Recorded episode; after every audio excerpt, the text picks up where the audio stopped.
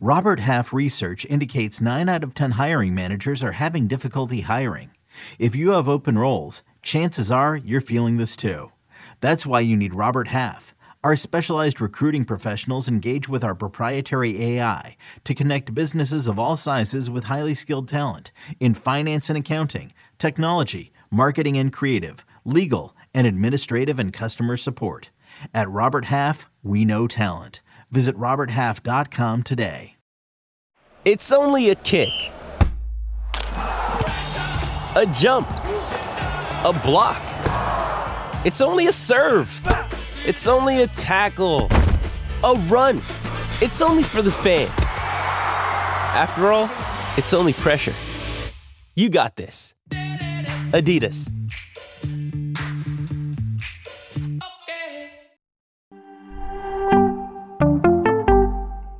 Is wrong with Sandy Alcantara? Let's discuss on Fantasy Baseball today in 5. Welcome into FBT in 5 on Thursday, June 22nd. I am Frank Stampfl, joined by Chris Towers.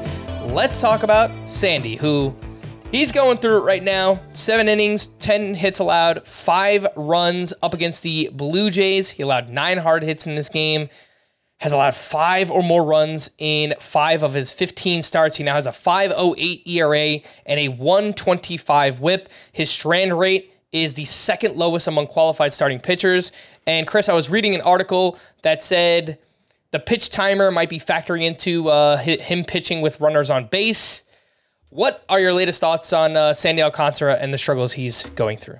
Yeah, that's a tough one because you get more time with runners on base, and he's been much better with the bases empty than with runners on base. I that's the kind of thing where it, it's just impossible to know, right? Whether whether the pitch clock is is bothering someone, and I, I tend to not really factor it into my analysis for any given player unless they talk about it, and, and maybe that's a, a real issue for him. But I Sandy's a really tough pitcher to figure out what's wrong because you can see like specific things that are not right, right? Like his changeup has not been as effective so far. Batters are hitting it in the air more often than they did last year. They're hitting it harder than they did last year, and those are bad things. Obviously, his sinker again getting hit a little harder across the board. The problem is it's not like you know he's throwing the pitch around the same velocity. His velocity's down you know, half a mile per hour. That's not particularly concerning. His spin rates are are right where you expect them to be. His extension, his release point, all those things look pretty much the same. The movement profiles all look the same. And so it's just I wonder if he's just not executing right. I mean, clearly he's not executing right, but maybe he's leaving the pitches up a little more often than he should or or something. But it's all to say that because there's no one obvious thing that's gone wrong for Sandy Alcantara, I tend to think that it's mostly just maybe a little bad luck, maybe a little poor execution, but nothing that he can't fix. If you ask me to take the over or under on a 350 ERA the rest of the way, I would take the under for Sandy Alcantara. I do think he'll figure it out, but look, this might be his version of last year's Jose Berrios, where there's no silver bullet explanation for why he's bad and he fixes it next season, but maybe he just doesn't fix it this season that being said, you probably shouldn't trade him if you have him. And I think I would still try to trade for him. I think better days are ahead. Are you starting him next week? Two starts at the Red Sox, at the Braves. It really does not get much tougher than that.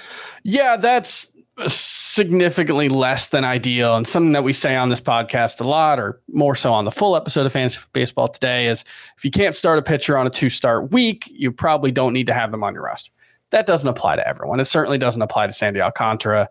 I think it's okay to sit him uh, in a roto league. In a points league, I think I'm still starting him though. All right. What happened in Gavin Williams' debut? Let's talk about it. He was facing the Oakland A's and he went five and two thirds innings, four runs allowed, three walks to four strikeouts, only had seven swinging strikes, a four pitch mix, averaged 95.5 miles per hour with that fastball. Chris, what did you see from Gavin Williams here in his debut? Yeah, good hard fastball that he didn't necessarily command super well in this one. If you look at like the the pitch charts, that's a lot of arm side high misses with the fastball and then low misses with the curveball. But you know, once he settled in, you know, he did have some pretty good stretches in this game. And you know, one thing I did like to see was he threw 84 pitches. His first 42 pitches, his fastball usage was like 63%. His second batch of 42 pitches, his fastball usage was down to like 45%. That shows to me that he has the confidence in his full repertoire. You know, his slider in the minor leagues was a pitch that he threw in the strike zone and garnered a lot of weak contact. I think that's a good sign. And the curveball was a good swing and miss pitch for him. So, all in all, not a particularly disappointing outing. You know, it, obviously not the results you were looking for, but nothing here suggests that Gavin Williams is going to struggle moving forward. Let's wrap up with some quick waiver wire outfield decisions. And two names first up are Luis Matos and Jake Fraley. Chris, who would you rather have? I think Luis Matos probably has more upside because Jake Fraley is a platoon bat who, you know, that limits the ceiling. But, you know, in your roto leagues, Jake Fraley he's played like 126 games since getting to the Reds over the last two seasons. 20 homers, 16 stolen bases, gets on base. I think he's a a pretty useful fifth outfielder, but Luis Matos certainly has more upside. All right, this next uh, group of two, Tommy Pham or Alek Thomas, who recently got recalled by the D backs. I like Alek Thomas, and there's a lot to like in the quality of contact metrics for him. You know, the it's not a superstar profile necessarily, but he's been productive at AAA over the course of the last couple of seasons, despite struggling at the majors. So I do still think there's some upside there. The problem is he's just been a disaster against lefties. 365 OPS at the major league level against lefties. That is a pitcher, basically. And so I, I, think unless he figures that out, and we'll give him some time, but I, I think if you need someone right now, Tommy Pham's certainly more useful. All right, for more extensive fantasy baseball coverage, listen to the Fantasy Baseball Today podcast on Spotify, Apple Podcasts, the Audacy app, or anywhere else podcasts are found. Thanks for listening to Fantasy Baseball Today in 5, and we'll be back again tomorrow. Bye bye.